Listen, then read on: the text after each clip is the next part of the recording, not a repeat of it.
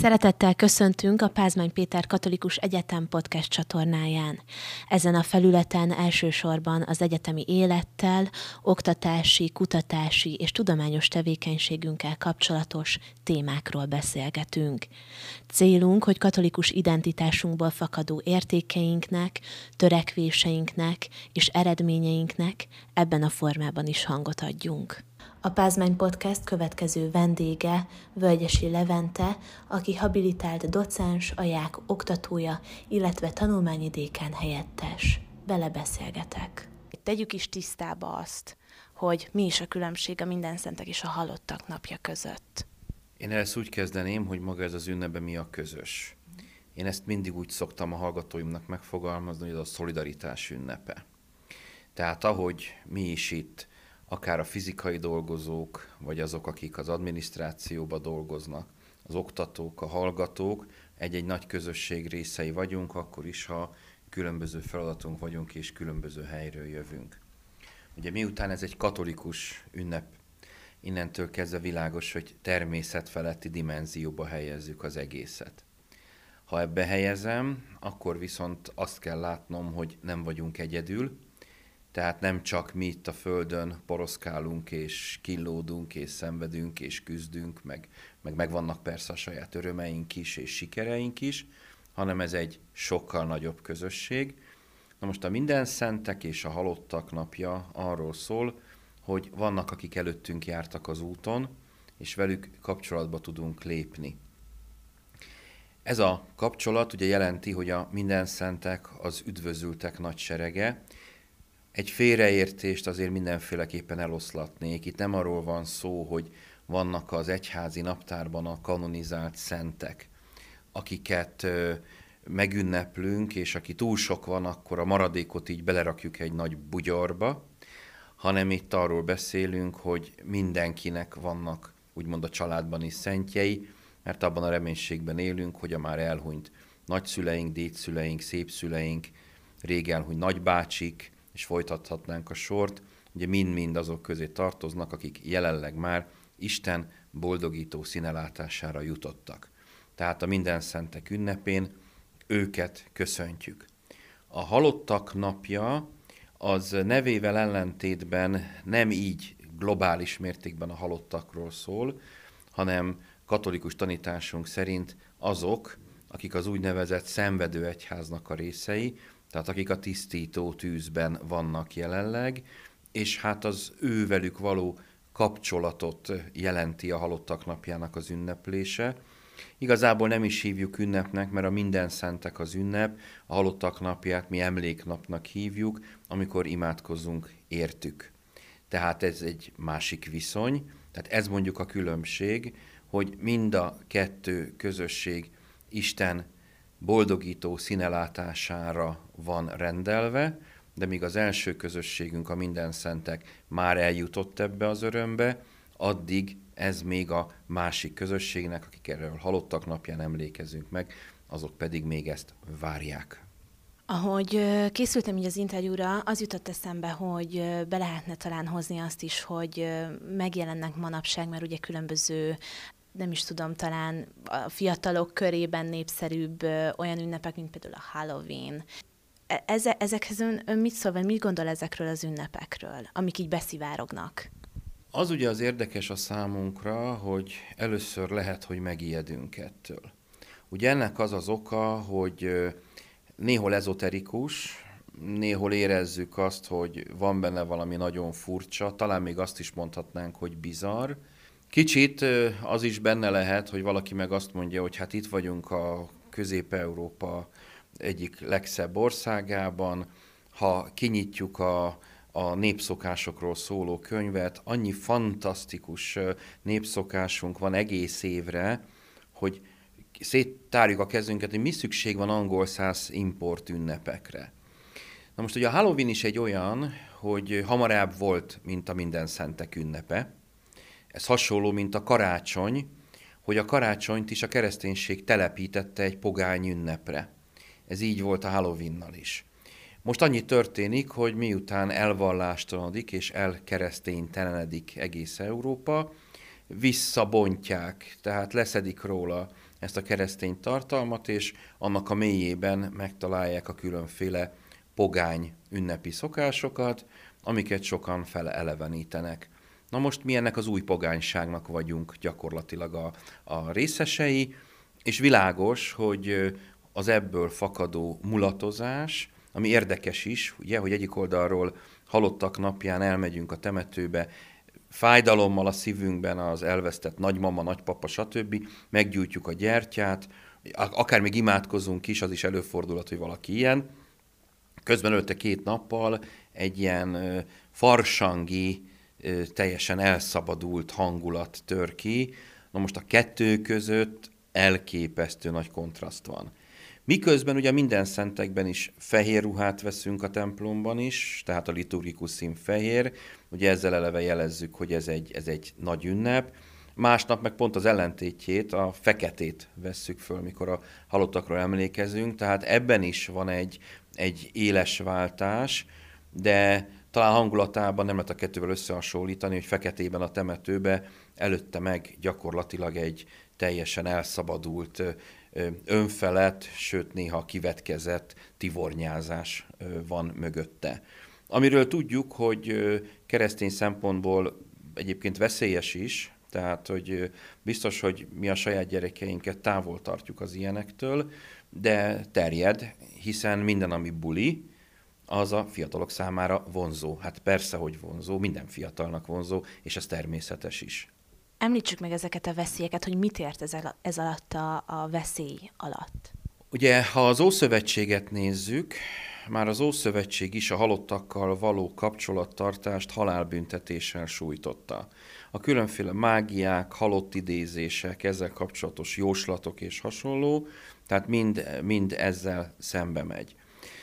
Jézus is úgy fogalmazza meg, és több helyen is olvassuk, amikor az a kérdés kerül, hogy mi a halottaknak a sorsa, mit csinálunk a halottakkal, mi a halottak és az élők viszonya, mindig azzal találkozunk, hogy, hogy az a mi Istenünk az élők Istene. És ez az élet, ez nem fejeződik be a földi halálunkkal, szoktuk így is szépen mondani, hogy ez nem a mondat végén a pont, hanem a vessző, és innen folytatódik. Na most, ha ezt a kérdést megvizsgáljuk, akkor ebben a Halloweenban benne van egy olyan típusú halott kultusz, amelyben negatív erőknek az előcsalogatása, tehát egy tipikusan mágia jellegű kérdést vet föl, ami azért veszélyes, mert a, a sötét erőknek a, a behozatala a saját életünkbe, az ezzel való ünneplés vagy tobozódás, az hasonló, mint valamilyen nagyon furcsa olyan szeánsz, aminek pont az lenne a lényege, hogy együtt cimboráljunk és vidáman táncoljunk az ördöggel, már pedig ezért ez alapvetően nem szerencsés. Kérdés az, amiben nem nagyon mennék bele, mert szerintem már nagyon mély lenne, hogy kinek ez egy egyszerű bohóckodás, és ezen a szinten meg is tud állni, ki az, akinek esetleg ez mélyebbre megy, talán azért is, mert kihúzta jókedvében a dugót a palackból, és abból kiszabadul a szellem.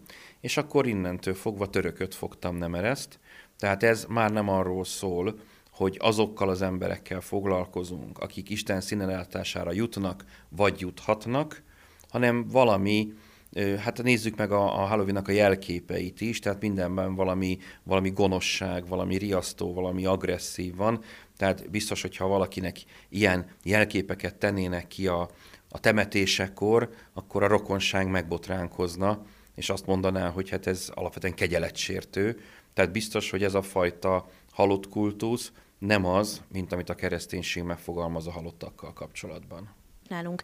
Nagyon fontosak ezek a keresztény ünnepek, és most így gondolkoztam a, a baráti társaságomon is, hogy, hogy vannak akiknek fontos, vannak akiknek kevésbé, de már sokkal jobban azt látom, hogy kevésbé érdekli úgymond ezt a fiatalabb generációt, és nagyon kíváncsi lennék, ugye miután ön tanít is, és azért lát és kapcsolata van fiatalabb generációkkal is, mit lát, hogy egyébként mennyire nyitottak, vagy mennyire érdekli őket ez az ünnep?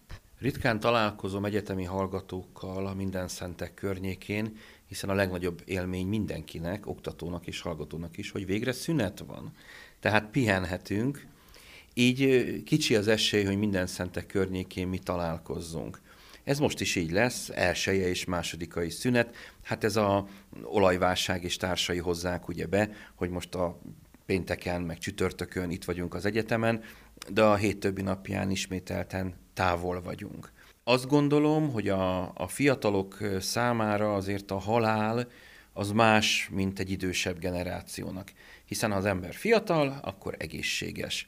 Kutya baja, jól érzi magát, és ha a családban nem történt valamilyen tragédia, akkor ő úgy éli az életét, hogy soha nem hal meg. Tehát fiatalként még nem biztos, hogy arra figyel, hogy mi lesz majd a koleszterin szintemmel, ha még egy tojásrántottát most elfogyasztok hagymával, meg hatalmas zsírt szafatokkal, ugye kit érdekel? Majd lesportolom, lemozgom, meg külön. Maximum egy dolog érdekli, hogy csinos legyen, tehát ő legyen a legszebb. Az a legkevés fog érdekelni, hogy jaj, mi van az egészségével, mert hát jobb esetben semmi baja nincsen. Hát azt gondolom, hogy nagyon nehéz a halál témáját a fiataloknak bemutatni, ez inkább akkor érdekli őket, ha valamilyen tragédia történik, tehát a saját környezetében traumatizálódik. Vannak ugye fiatalok is, akik halálos betegségbe kerülnek, küzdenek az életükért, ott a környezetüket megérinti ez a gondolat. De azt gondolom, hogy aki egyébként 18-20 évesen éli a maga életét, nem nagyon foglalkozik a halál kérdésével témákhoz egy ilyen aktualitást is kapcsolunk. Az előbb említette, hogy Európa kezd elkereszténytelenedni. Ennek milyen, és erről is egy kicsit, nyilván miután aktuális, egy kicsit ki szeretnék térni, hogy ennek milyen hatásai vannak, vagy, vagy miben láthatjuk ezt az elkereszténytelenedést? Biztos ez egy több rétegű, tehát van az a része, amikor maga a vallásgyakorlás kerül előtérbe, hogy hányan járnak templomba, kik azok csak nagy ünnepeken, kik azok, akik minden vasárnap járnak, vagy nagyobb ünnepeken, kik, akik rendszeresebben, kik azok, akik még akár felnőttként is összejárnak közösségekbe, csoportokba, hittanórákra, stb. Ugye ez, ezt statisztikák mutatják, hogy ez milyen. Ha a halottak napjához köthetem, hogy ennyire aktuálisak legyünk, akkor például a temetéseknél látjuk ezt. Tehát Régen a temetések jelentős része egyházi temetés volt, ha világi jellegű polgári búcsúztatás volt, néha össze is suktak a háta mögött a, a, a családnak, hogy na, ezt is csak elkaparták, mint egy kutyát, ugye? Tehát ez egy ilyen, ez, az, ez nem az élettársi kapcsolat, ugye ott az összefekszenek, mint az állatok, ugye című megbotránkoztató mondatok hangzottak el. Most azt látjuk, hogy például a temetések száma is radikálisan csökken. Ugye ennek borzasztóan egyszerű az oka. Ugye amikor eljutunk odáig, hogy még a, az elhunyt nagyobb ünnepeken elment templomba, akkor a, a gyermeke, aki már lehet, hogy nem is kapott rendes vallásos nevelést, azt mondja, hogy hát hívjuk még a papot, mert a apa, anya még, még azért ez biztos elvárta volna, vagy, ennek, vagy ez neki jó, vagy ennek örül, tehát van, akkor is, ha nekem ehhez semmi közöm. Na most, amikor eljutunk odáig, hogy már a következő generáció meg sem kereszteli a születendő gyermekeit, akkor teljes mértékben elszakadnak ettől. Ergo innentől fogva valahol talán tisztességes is azt mondja, hogy miért hívjak papot, amikor már a szüleim lehet, hogy meg voltak még keresztelve, vagy már nem is, de soha életükben nem volt közük az egyházhoz. Ez képmutatás, ez nem őszinte innentől fogva, mert nekem nem fontos, neki nem fontos, vélelmezhetően, akkor minek? Ugye ez egy más kérdés, hogyha időközben a következő generációban következik meg egy látványos megtérés, mert akkor ő mondja azt, hogy ő kéri az imádságos búcsúztatást annak a szülőjének, aki alapvetően nem ebben élt, de viszont az imádságos búcsúztatás az mindenkit megillet. Tehát ez ekkor meg az egyház is rendelkezésre áll. Hogyan tudunk lelkileg készülni egy ilyen ünnepre? Az első kérdés az, hogy hogyan szeretném megünnepelni. Ha egyik oldalról semmi közöm egyházhoz, valláshoz, stb., akkor ugye világos, hogy számomra a minden szentek ünnepe semmit nem jelent. Ez egyértelmű. Halottak napjára úgy készülünk fel, ami talán még mindig benne él a társadalomba, hogy elmegyünk a temetőbe, és gyertyát gyújtunk, és megemlékezünk a szeretteinkről. Sokan ugye ilyenkor rendbe teszik a sírt, sőt felhasználják a, az alkalmat arra is, hogy téliesítsék a sírt, ugye, tehát lefedik, hogy ne fagyjon szét. Sokan ilyenkor arra is felhasználják az időt, nagyon nagy a forgalom, tehát hogy, hogy nekem is van, hogy sokszor jelzik, hogy most az elkövetkezendő egy hétben, vagy akár két hétben is minden szabadidő arról szól, hogy a vidéken lévő távoli rokonok és az ott lévő sírokat meglátogatjuk. Ez egyébként a rokonlátogatásra és a kapcsolatépítésre és a közös együttlétre is ad lehetőséget. Tehát ennyiben mégis hordoz magában ez a szomorú emléknap egy ünnepi jelleget is, hogy építhetem a kapcsolataimat. Másik része, hogyha ha megélem az én katolikus keresztény vallásosságomat, akkor nagyjából azt, amit az elején elmondtam, egy kicsit még jobban ki tudom fejteni. Ugye minden szentek ünnepe immáron Magyarországon olyan ünnep, ahol templomba kell menni, tehát parancsolt ünnep, tehát világos, hogy minden szentek ünnepét Szent Misével ülöm meg, amelynek külön apropója is van, mégpedig az, hogy kérjük a közbenjáró imáját mindazoknak, akik már üdvözültek, hogy segítsék a mi életünket, elsősorban az, hogy Isten szeretetét jobban felismerjük az életünkben, és ezáltal úgy éljük meg a saját életünket is, ahogy az Istennek is kedves, és ennek örömében nekünk is jobb lesz. A másik oldal, amikor a következő nap, ugye halottak napján már nem kötelező szentmisére menni, sokan mennek, Sokszor egyébként a minden szentek ünnepén este szoktak az emberek menni templomba, ez főleg régen volt logikus, amikor ugye munkanap volt. Az esti szentmisék mindig úgy működnek, hogy amikor megvan a, a, a, a misének a rendes része, amit megszoktunk, általában szokott lenni egy ilyen halottas emlékező ö, kisebb szertartás még, így átvezet az ünnepből ebbe a, ebbe a halottra napi emléknapba, de valaki másnap is elmegy templomba.